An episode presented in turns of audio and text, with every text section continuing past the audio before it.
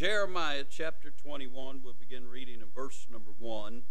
The Bible says, The word which came unto Jeremiah from the Lord when King Zedekiah sent unto Pashur, the son of, son of Melchiah, and Zephaniah, the son of Maaseiah, whatever that guy's name is, he's got more vowels than he's got consonants, Maaseiah, the priest, saying, Inquire, I pray thee, of the Lord for us for Nebuchadnezzar, king of Babylon, maketh war against us, if so be that the Lord will deal with us according to all his wondrous works, that he may go up from us. Uh, then said Jeremiah unto them, Thus shall ye say to Zedekiah, Thus saith the Lord God of Israel Behold, I will turn back the weapons of war that are in your hands, wherewith ye fight against the king of Babylon and against the Chaldeans, which besiege you without the walls. I will assemble them into the midst of this city, and I myself will fight against you with an outstretched hand uh, and with a strong arm, even in anger and in fury and in great wrath. Let's pray. Father, we thank you for the good singing. We thank you for the good testimonies. Thank you, Lord, we can assemble in the house of God. Lord, what a blessing, what a privilege to be able to have. Uh, uh, these liberties afforded to us one more time. God, we don't want to take for granted your blessings and your privileges, but we are grateful and thankful. Lord, we do come to you tonight asking you to bless the, those that are working with young people on the other side of the building. Lord, we're thankful for our young people. We're thankful for those that, Lord, give up their Sunday night service to work with them. We're glad for the truth that's being poured into them. We're glad for the fruit we've seen out of our young people. We're glad for those that have trusted in Christ. And God, I pray for any of those that have reached the age of accountability and haven't trusted in Christ, uh, that tonight would be the night that they trust in Him as Lord and Savior. Thank you for those that are working with the teens, and thank you for those that, Lord, are just uh, faithful to come to the house of God, sing praise unto you, and worship you in spirit and in truth. Uh, Father, I pray you'd help us over the next few minutes. Uh, I pray you'd use this unworthy vessel, and I pray that the Word of God would come alive to us. Uh, may it be received with gladness, uh, and God, may Jesus be highly exalted. Uh, Father, I pray that you'd edify the saints of God. Uh, God, I pray for Holy Ghost conviction, uh, and then, God, I do pray for Holy Ghost comfort. God, have your will and way. Touch lives, touch hearts. Save that one nearest hell, uh, and again glorify your name's sake. And Father, we'll bow these unworthy heads again uh, and thank you for everything you've done. Uh, bless now, Father. We'll bless you for it. Uh, for it's in the holy name of the Lord Jesus we do pray. Amen. Uh, amen. I want you to, uh, to, just look for a few minutes as we look at this text as a way of introduction. And first, we see the probe. We find in verse number two uh, uh, that Zedekiah, the king of Israel, uh, uh seeks out the prophet Jeremiah, uh, and he asks him to go and inquire of the Lord uh, to see if the Lord's going to be good to him, and if the Lord's going to give him Nebuchadnezzar and Babylon, give him a victory in battle. it amazes me. Jeremiah has been preaching to him for some 20 years. I repent, or the judgment of God's going to come. we find even in chapter 20 that past year uh, has Jeremiah thrown into prison. Uh, uh, uh we find that uh, they've ignored the man of God. They've ignored the preaching from all the prophets. Uh, and here, when trouble comes, then they want to run and get God on the scene and God to help deliver them. friend, I'm afraid that's what's going to happen in America. one day, some of these politicians going to wake up and realize what a mess we're in. and those that said that the church was not essential uh, they're going to be calling and begging somebody to get a hold of God, uh, but it's going to be too late, my dear friends. Uh, we see the probe. Uh, look at the pronouncement from the man of God. Y'all think I'm a rough preacher? Look at verse number five. This is what God tells His chosen people. He says, And I myself, the Lord, will fight against you with an outstretched hand uh, and with a strong arm, even in anger and in fury and in great wrath. Now, listen, it's one thing for somebody to be mad at you, but when God's mad at you, you're in trouble. Look what he said in verse 6 And I will smite the inhabitants of this city, both man and beast. Uh, they shall die of great pestilence. Uh, and afterward, saith the Lord, uh, I will deliver Zedekiah, king of Judah, and his servants and the people and such are left in this city uh, from the pestilence and from the sword and from the famine uh, into the hand of Nebuchadnezzar, king of Babylon, uh, and into the hand of their enemies, and into the hand of those that seek their life, and he shall smite them with the edge of the sword. He shall not spare them, neither have pity nor have mercy. Ouch. Hmm? I wonder if Joel Osteen ever preaches on this text. I mean, I don't see something good happening on Friday on this day. Huh? That's what he says. Every day's a Friday. Something good's going to happen to you, huh? What can I say? God said, Not only am I not going to deliver you, not only am I not going to fight for you, I'm going to fight against you, and you, wicked king of Judah, I'm going to let them smite you with the edge of the sword. He said, They'll not have pity, they'll not have mercy. We see the pronouncement. We see the probe. Now, notice the paths. Look in verse number 8. To this people thou shalt say, Thus saith the Lord. And again, anytime the Lord says something, we better pay attention. Well, they weren't paying attention, but look what the Lord says Behold, I will set before you the way of life and the way of death. He says there's two paths you can go. You can go the way of life or the way of death. Look in verse 9. He that abideth in this city shall die by the sword, and by the famine, and by pestilence. But he that goeth out and falleth to the Chaldeans that besiege you, he shall live, and his life shall be unto him for a prey. He said, You got two choices. You can stay in this city, and you're going to die either of hunger, you're going to die of disease, or they're going to break through and they're going to kill you with the sword. Or you can go out to the Chaldeans and you can fall into their hands and you're going to be a slave but you'll live. Hmm? Can I say every time we come to the house of God, it's life or death? Can I say every choice that we make either is a choice for life or it's a choice for death? Either those choices uh, will bring spiritual life and blessing into our life, or we'll die a little bit spiritually. But can I say, all of our choices have consequences. We see the paths. Now, notice the point the reason why God has said all this to them. Look at verse 11. And touching the house of the king of Judah, say, Hear ye the word of the Lord. O house of David, thus saith the Lord, execute judgment in the morning, and deliver him that is spoiled out of the hand of the oppressor, lest my fury go out like a fire, and burn that none can quench it because of your of, of the evil of your doings. Can I say you cannot sin and win? Can I say it's one thing for a wretched sinner that's never heard the word of God to act like a heathen? But can I say those that have known the grace of God, those that have got the Word of God, those that know the will of God, who ignore the will of God and live the life that they want to live and not live the life that God chooses for them to live, there are consequences. The Lord says that He will punish them because of the evil of their doings. Now, can I say, we are given the Word of God because without the Word of God, we didn't know what sin was. The law was given as our schoolmaster. But can I say, uh, for us to know to do good and do it not, to him it is sin. And it's one thing for somebody that's never been taught, but for us that have the Word of God, we better, we better, we better reckon to the voice of the Lord.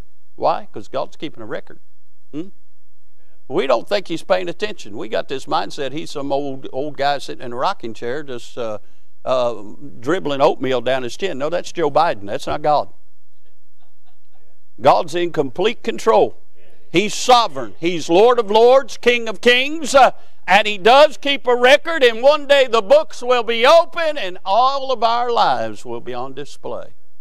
We'll give an account. So we find the point, the reason why God was going to be so stern with them. But notice, if you will, the punishment. Look at verse 13. He said, Behold, I am against thee Hmm? Can anything be more horrid than knowing God's against you? Hmm? Hmm? Mercy. He said, Behold, I'm against thee, O inhabitant of the valley and rock of the plain, saith the Lord, which say, Who shall come down against us? Or who shall enter into our habitations? There are a lot of people think they've got things hid from God. They think they're insulated from God. They think that uh, they're exempt from the judgment of God. Uh, nobody's getting away with anything. Look what he says in verse 14. But I will punish you according to the fruit of your doings. There's a payday someday, friend. Look what he says. I will punish you according to the fruit of your doings, saith the Lord, and I will kindle a fire in the forest thereof, and it shall devour all things round about it. I'm going to preach for just a few minutes tonight on when God's had enough. You see, we can look at the, the book of Jeremiah and look how Jeremiah deals with the nation of Israel, and we can see what happens when they've ignored what God has set before them.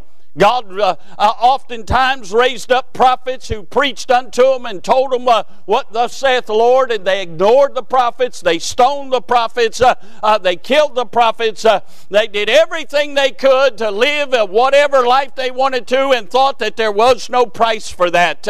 and friends, we can equate that to America. America was founded on the principles and oracles of the Word of God. if you go study our forefathers, they might not have all been saved, but they had a conscience toward a holy God, uh, and they were concerned uh, uh, that God's uh, people would be allowed to worship in this nation, uh, and that everything that was set up in our Constitution, our laws, and our government uh, was set up with the design that Almighty God would bless this nation.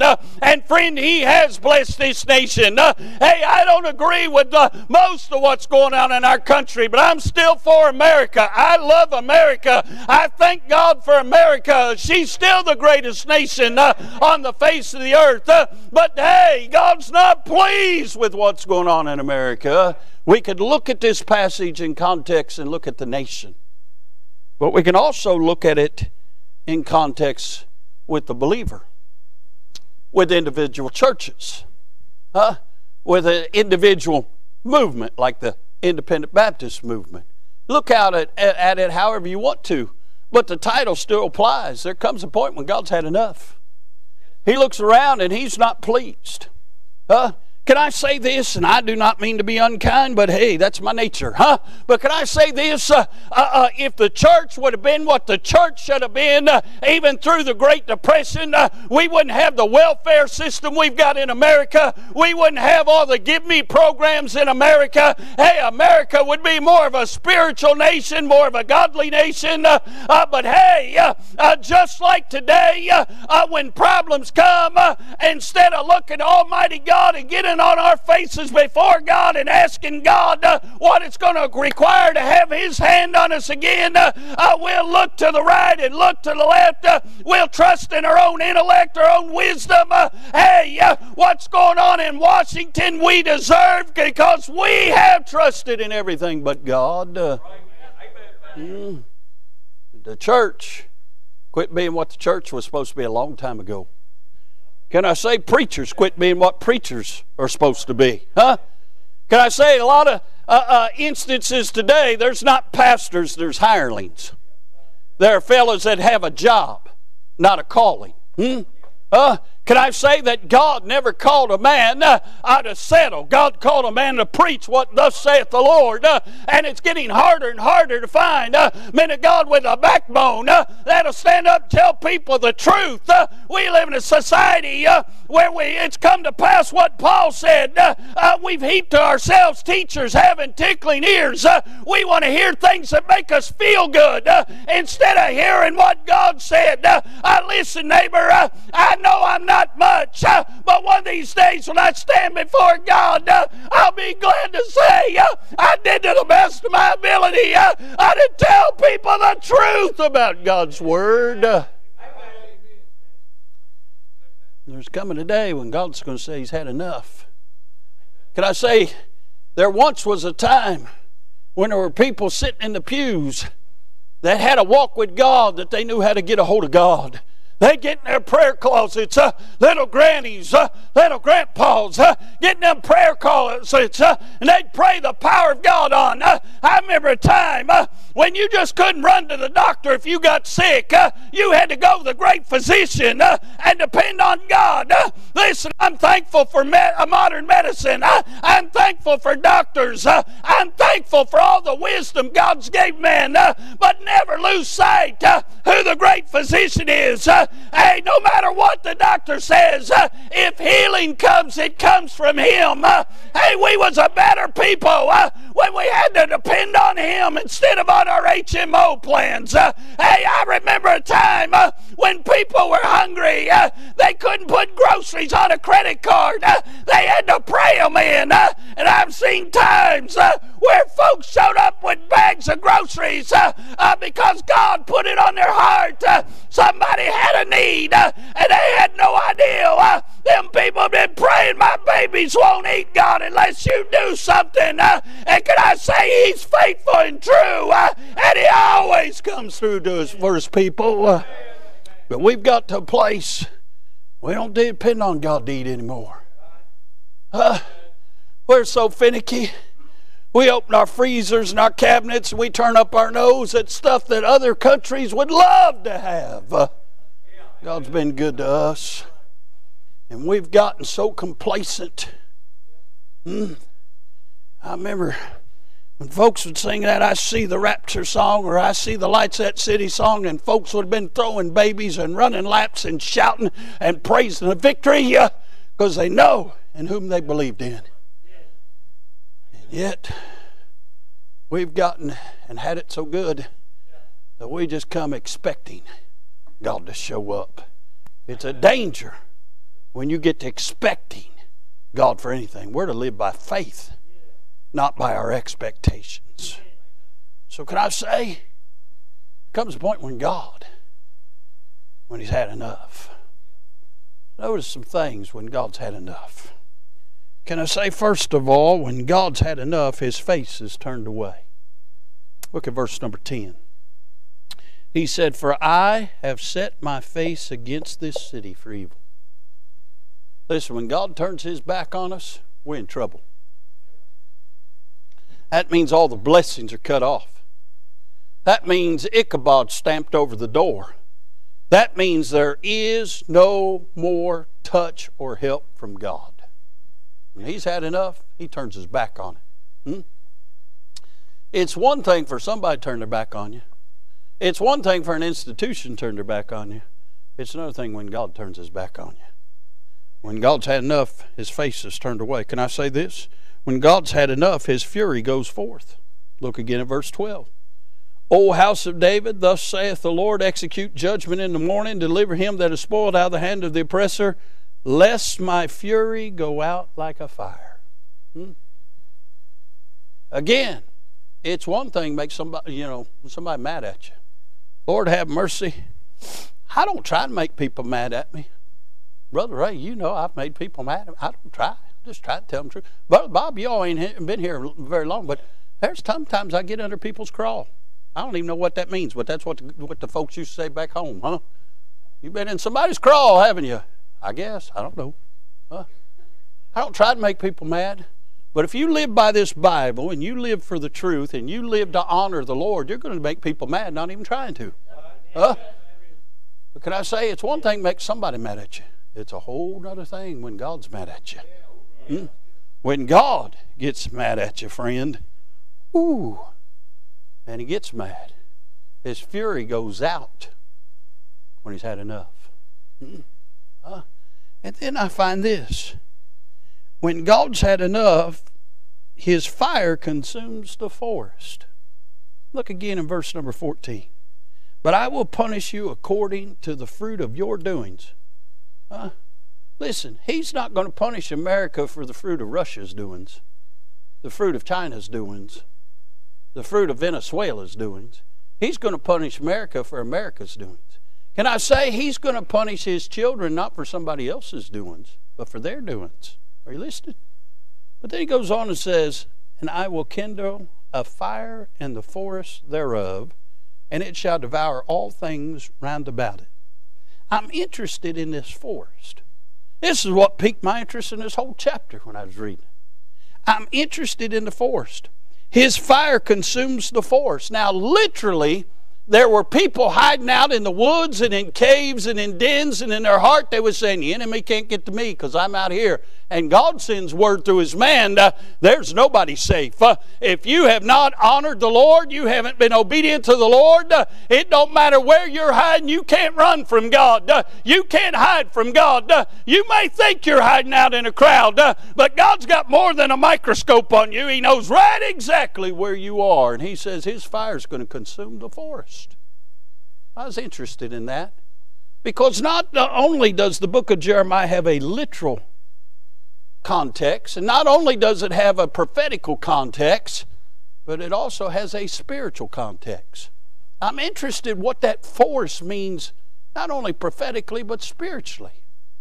And so let me give you a few things about the forest. What was in the forest? That's what I'm interested in. Can I say, first of all, their city was in the forest. Can I say that prophetically speaking, whenever you find a prophet mentioning the forest, he's referring to their city.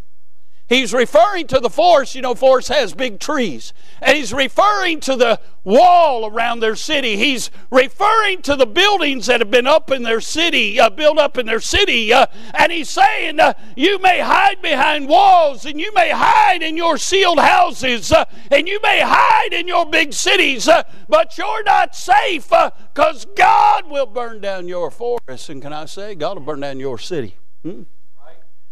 How many cities once thrived in America, but now they're war zones?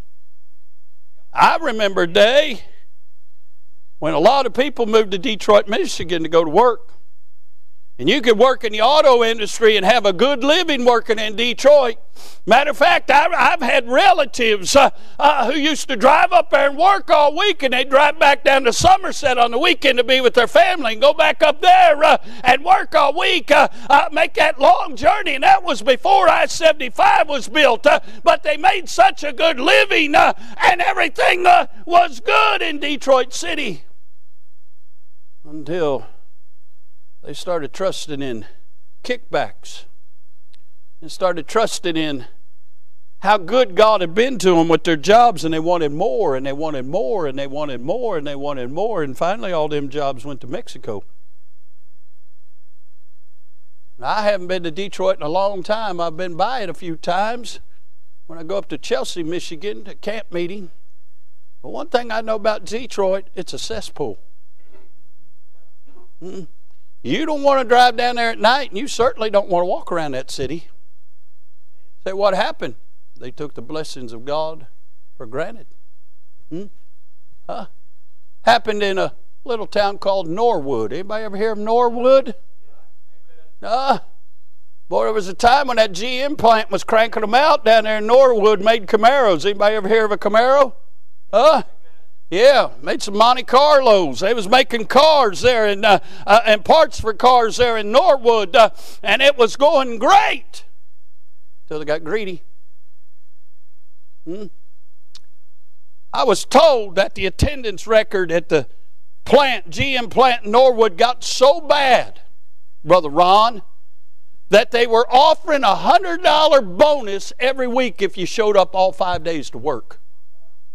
They were making so much money, they was only working three and four days. They didn't need to work all five days. Hmm? And then uh, uh, they started uh, wanting more demands every time a contract come up. They wanted more, and they wanted more, and they wanted more, and they got greedy. So what happened? Jobs went to Mexico.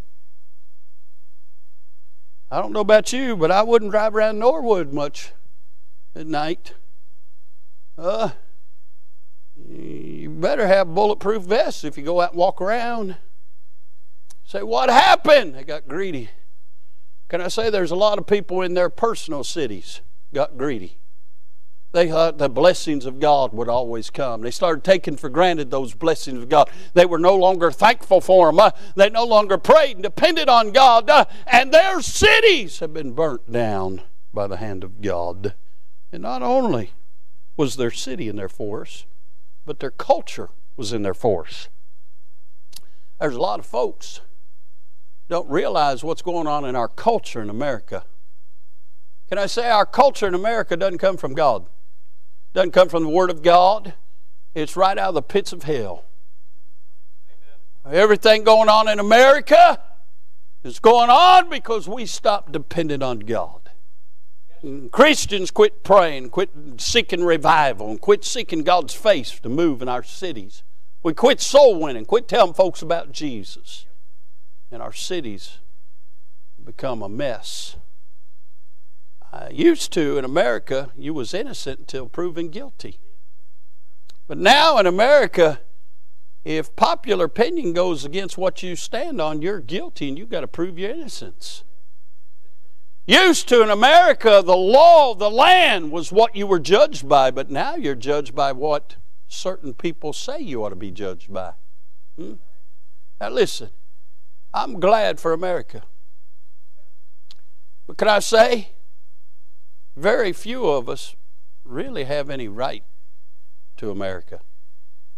We all came from somewhere else, unless you're a Native American, uh, like Miss Veronica. We all came from somewhere else. We all have ties somewhere else. Huh? So America's always been a land of freedom. It's been a land with their arms wide open. There's always been an avenue to come to America. Used to, you had to come through Ellis Island. Used to, you'd have to register and come legally. And if you came legally and you did what the law said uh, and you uh, presented yourself as a good candidate for citizenship and you memorized the laws of this land uh, and you memorized the Constitution, what it stood for, uh, and you could pass the entrance exam, uh, you were received uh, in America. That's why we have Irish people in America. That's why we have Germans in America. That's why we have people of Japanese descent and Chinese descent and every nation on the face of the earth has come here seeking a better life. And there's no problem when you do it legally. But now we live in a day and age where the law don't matter. Hmm. And can I say, now America's become the cesspool. Hmm, where the washpot of Moab, as the scriptures say. Where the offscour of bad lands send their offscour to here and we're putting up with it. Mm. And now that Title 42 is gone, uh, they're just busting them in, going to bust them to every city. Mm. Used to, I really used to hope and pray that God would send us a bilingual, uh, uh, Spanish speaking, uh, Mexican person, saved person, preacher to our church, so we could start a Mexican church in America. Because at one time, outside of Hamilton, Ohio, in greater Cincinnati, Boone County, Kentucky, had the highest Mexican population. And I thought these people were going to go to church somewhere. Most of them are Catholic. They'll end up going to a Catholic church. Uh, I would to God that God would send us somebody that we could win these people to God. And we have it. What can I say in Florence? We're getting other populations. There's a big Indian population. And I'm not talking about Native Americans, but there's a big Indian population here now. Nobody's winning them to God. Could I say in, in Florence and Boone County, there's a big African population. Amazon is changing our community. There are people coming from Africa to work at Amazon, and they're getting great jobs at Amazon because Americans are too lazy to go get that job. Hmm. But I'm telling you, nobody's winning these Africans. Hmm.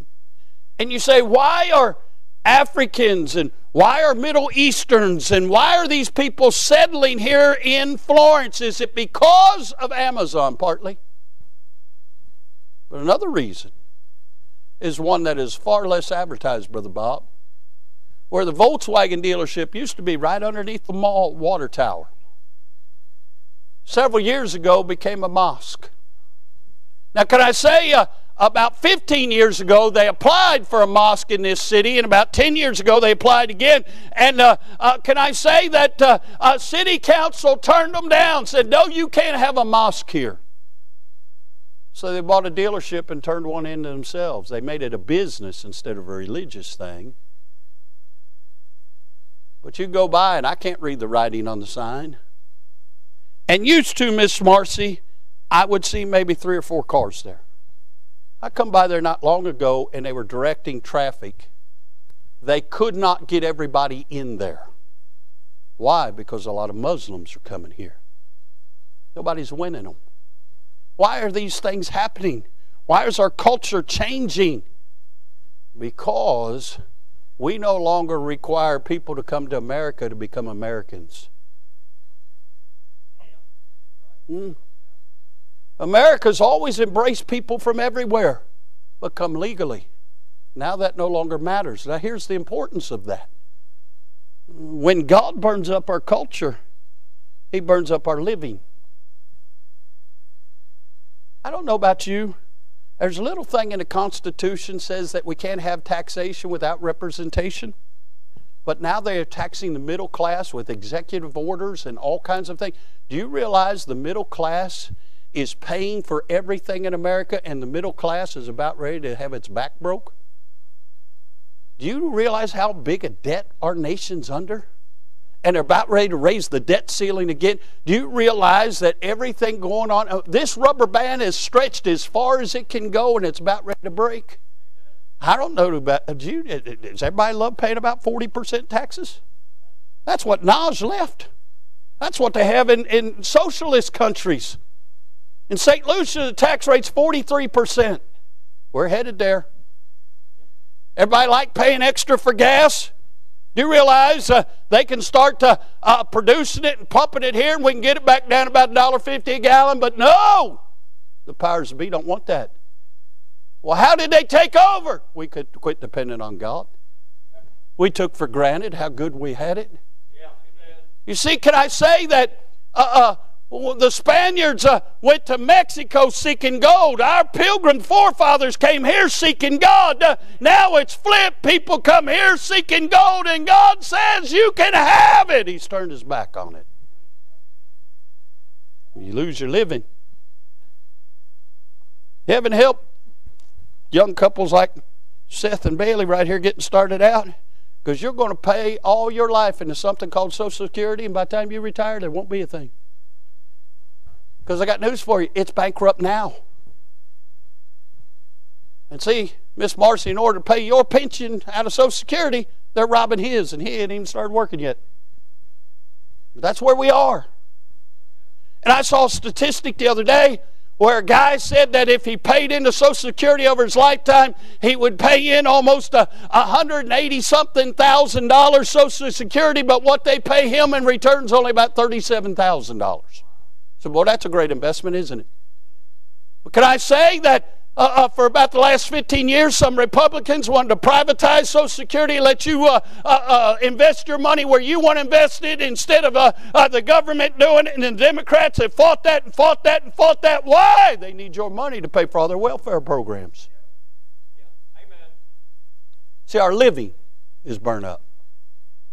Can I say not only that, in our culture, our liberty is burned up. Used to, I thought we had a First Amendment in the Constitution where we had freedom of speech. What you do unless you say something against a person of color? Thank you, Phil. Used to, you had freedom of speech. If you said to something against any ethnic group, any religious group, anything, you were American. You was allowed to say what you thought. You don't believe me, go watch Archie Bunker. Jeanette and I watched that a couple Sundays ago. I'd said something about Archie Bunker, and we, we got home. We popped some popcorn, and I said, "Hey, look, Archie Bunker's on." We watched it. We laughed. And then I'm thinking, how in the world did they get away with that? Because back then there was liberty. I'll give you another one. Dean Martin's Celebrity Roast. You watch that. You talk about off color. Uh, you talk about some some crazy stuff that they'd say. But you can't say those things in America anymore. The only one you're allowed to discriminate against in America is Christians. No problem. Or, or uh, listen, again, I'm for all, everybody. But, but let's just be real honest. February is Black History Month. I just found this out. May is Asian American Month. I didn't even know there was such a thing, but I saw a commercial the other day. Huh? June is Gay Pride Month. Whatever happened to your generation, son? Huh? Lord have mercy, huh? Can I say they got every kind of month for everything? But how come there's no celebrate Caucasian month? I'm not being ugly, but you know, what's good for the goose is good for the gander. How come we can celebrate everybody's heritage but Christian or white people? Huh? How come? I mean, that's a, that's a dirty word. Brother Doug, you're being racist. No, I'm for everybody. Let's make it, let's make it fair. If we're going to make it fair, let's make it fair. Huh?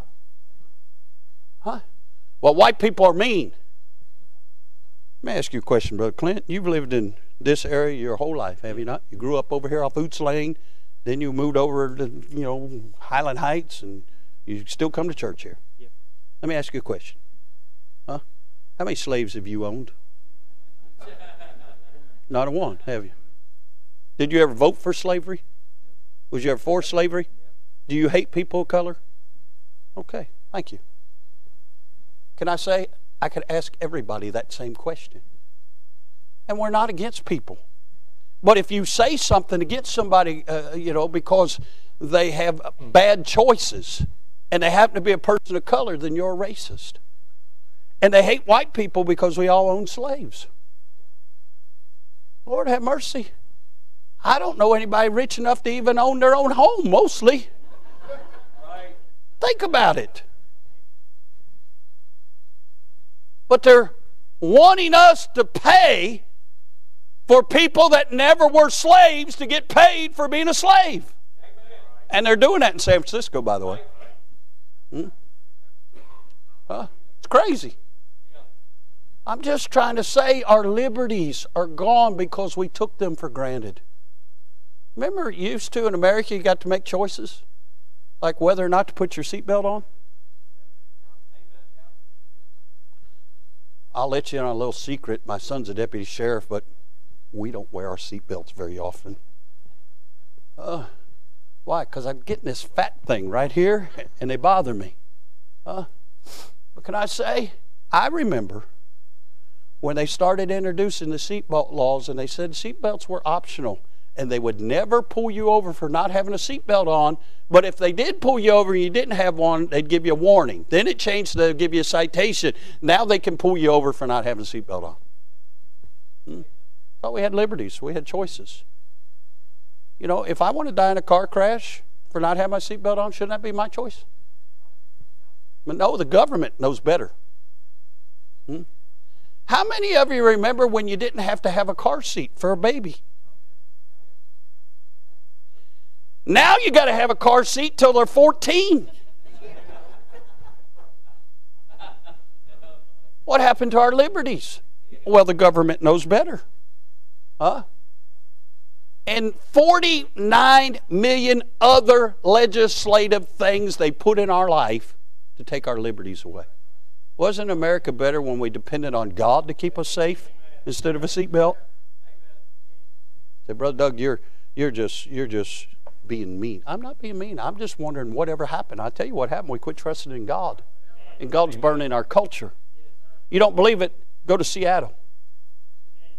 Huh? Go to some of these places like Chicago where they say cops are bad, the law is bad, live however you want to, and then when people start doing and burn up their cities, then they're begging for the cops and they're begging for the law, but it's too late. Not only our living and our liberty, but also our leisure.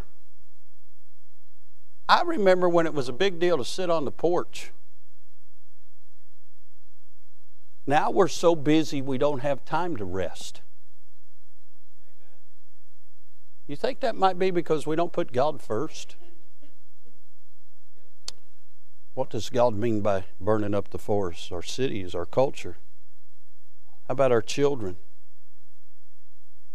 We've sold our children out in this country. We've given them to an educational system that teaches them God does not exist. We've given them to an educational system that says we came from monkeys. I wouldn't dis, I wouldn't disrespect a monkey that way because I mean I've seen monkeys act better than some people in this world, huh? You know why people act the way they do? Sin.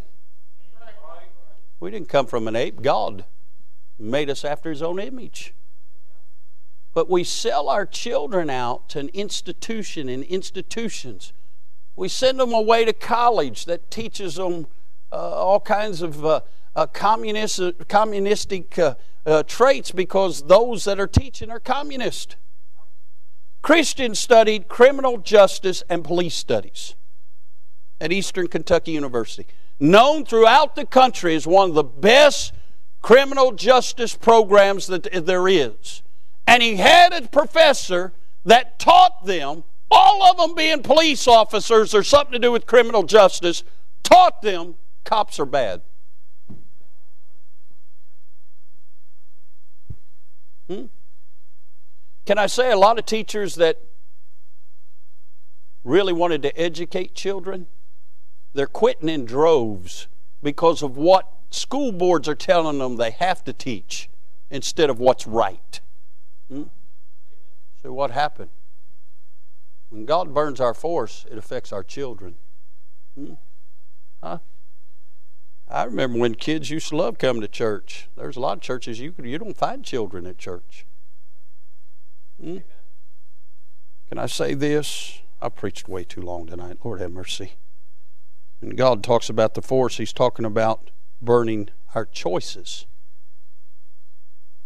that we've decided to do and we've ignored His commands. Hmm? Well, I'll just. Uh, do this instead of being what God tells me to be. I'll wear this. I'll go here. I'll do this. I'll not go to church. I'll not listen to the Bible. I'll not do what God says. I'll do my way. Do you know the philosophy of Satan is my right to my claim to myself? It's the essence of sin. Selfishness is the essence of sin. And any time we choose to please or gratify ourselves more than God, when we've been bought by a price, the precious blood of the Lord Jesus, God will burn our forest. The last thing that that forest represents. When God's had enough and He burns our forest, He burns our chance for reconciliation. See, we have preached and we have so minimize the blood of Jesus Christ. We give the ideology that you can live however you want to, and whenever you just tell God you're sorry, God will forgive you. That's not what the Bible teaches. God teaches there's works meet for repentance. That if you repent and get right with God, you change from what you was to what you want what He wants you to be. And we've got given people the ideology you can get right whenever you want to. No. No, you'll get right when God's dealing with you, or you don't to get right.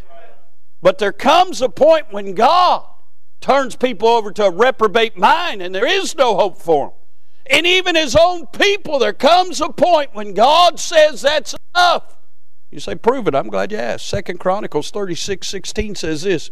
But they mocked the messengers of God and despised his words and misused his prophets until the wrath of the Lord rose against his people till there was no remedy. There comes a point when God says, That's it. Now, Brother Doug, why this message? Why we have hope. Why we have opportunity. Why we have this moment in time. We ought to embrace everything God has for us. We ought to never take for granted His grace. We ought to seek His face. Ought to hunger and thirst for His righteousness. Listen, I love, I'll see in the rapture. I love, I can almost see the lights of the city. And we need to be looking unto Jesus, the author and finisher of our faith. But my dear friends, some of us has had our heads so high in the sky that we forgot to look around and see what this world's going on. And we're not being what we should be for Christ. Listen, He told us to work while it's day, for the nighttime cometh when no man can work. Yeah, hallelujah. I'm looking forward to the rapture. But what we're to be doing is trying to get everybody we can under the umbrella of grace so they can be ready for it too. I'm looking for the lights of that city. I find great comfort in John 21 when John saw a city coming down.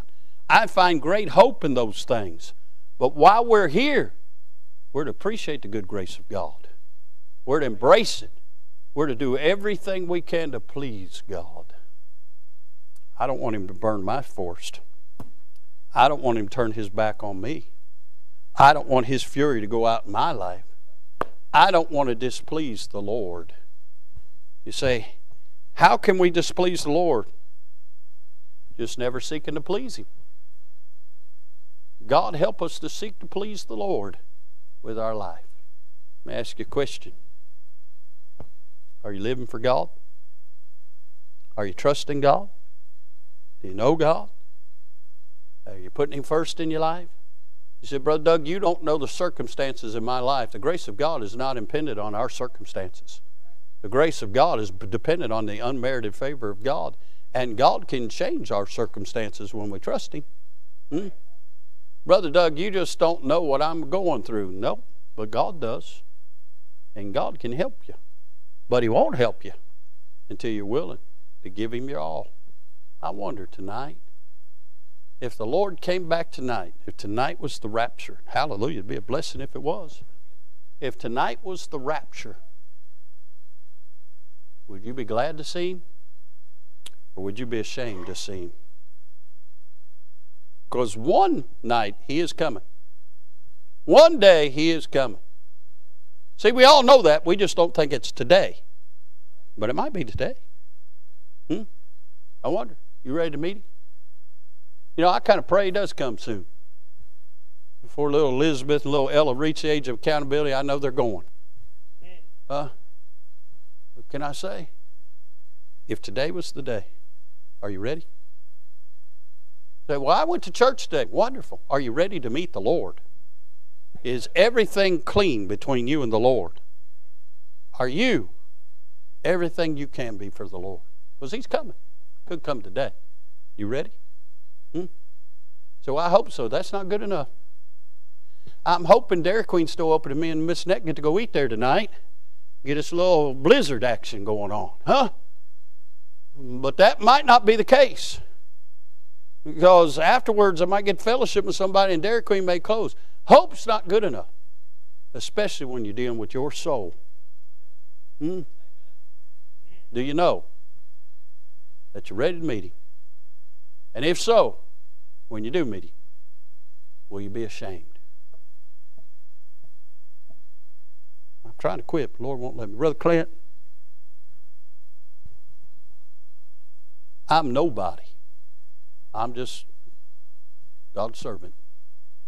But there are people who can't look me in the eye. They can't look me in the eye, in the eye who's made of the same stuff they are. What are they going to do when they got to look into those eyes as flames of fire? Friend, I'm saying all that saying you can be ready.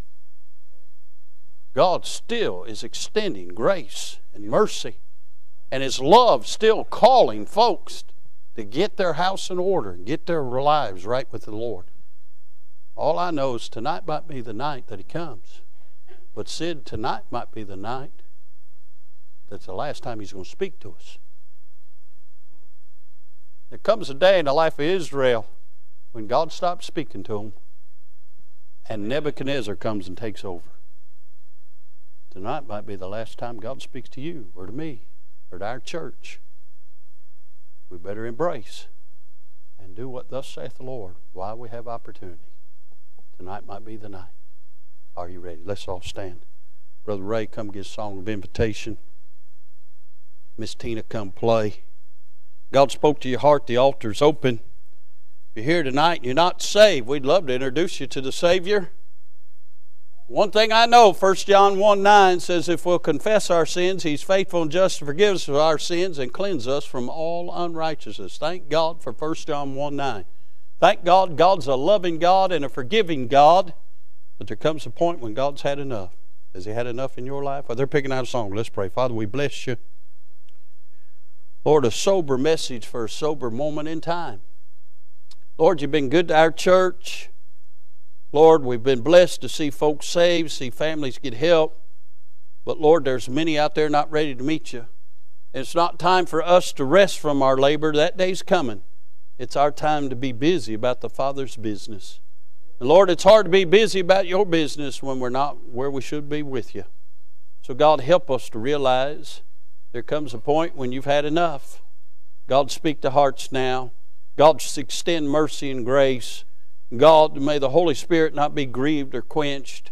And God, may you do a work here tonight in our hearts. Help us to be ready for that glorious time of the rapture. Help us to be excited when we get to see you as you are. Help us to be right with you. Help us, Lord, to be all we can be in Christ. Now, Lord, bless. God, certainly, there's somebody here not saved. I pray you'd convict them and save them. There's somebody saved but not where they should be. God, I pray you'd work in their hearts, and God, we'd see them where they should be. God, I pray for the choicest saint of God that's uh, living as close to you as anybody can. I pray you'd continue to bless them and help them to live that way because they're written epistles, known and read of all men, and they're an encouragement and blessing to others. Now, Father, thank you for these already in the altar. Speak to hearts. Lord, I know I preached way too long, but Lord, you, you, wouldn't let me quit. There had to be points that had to be getting got across. So God, speak to hearts. Have your way. Use my inadequacy, and God, get glory to your name. We'll bless you for it in Jesus' name. Did you know that you could receive a daily devotion every morning in your inbox? Head on over to ibcflorence.com and click on Daily Devotions to sign up today. And as always, thanks for listening.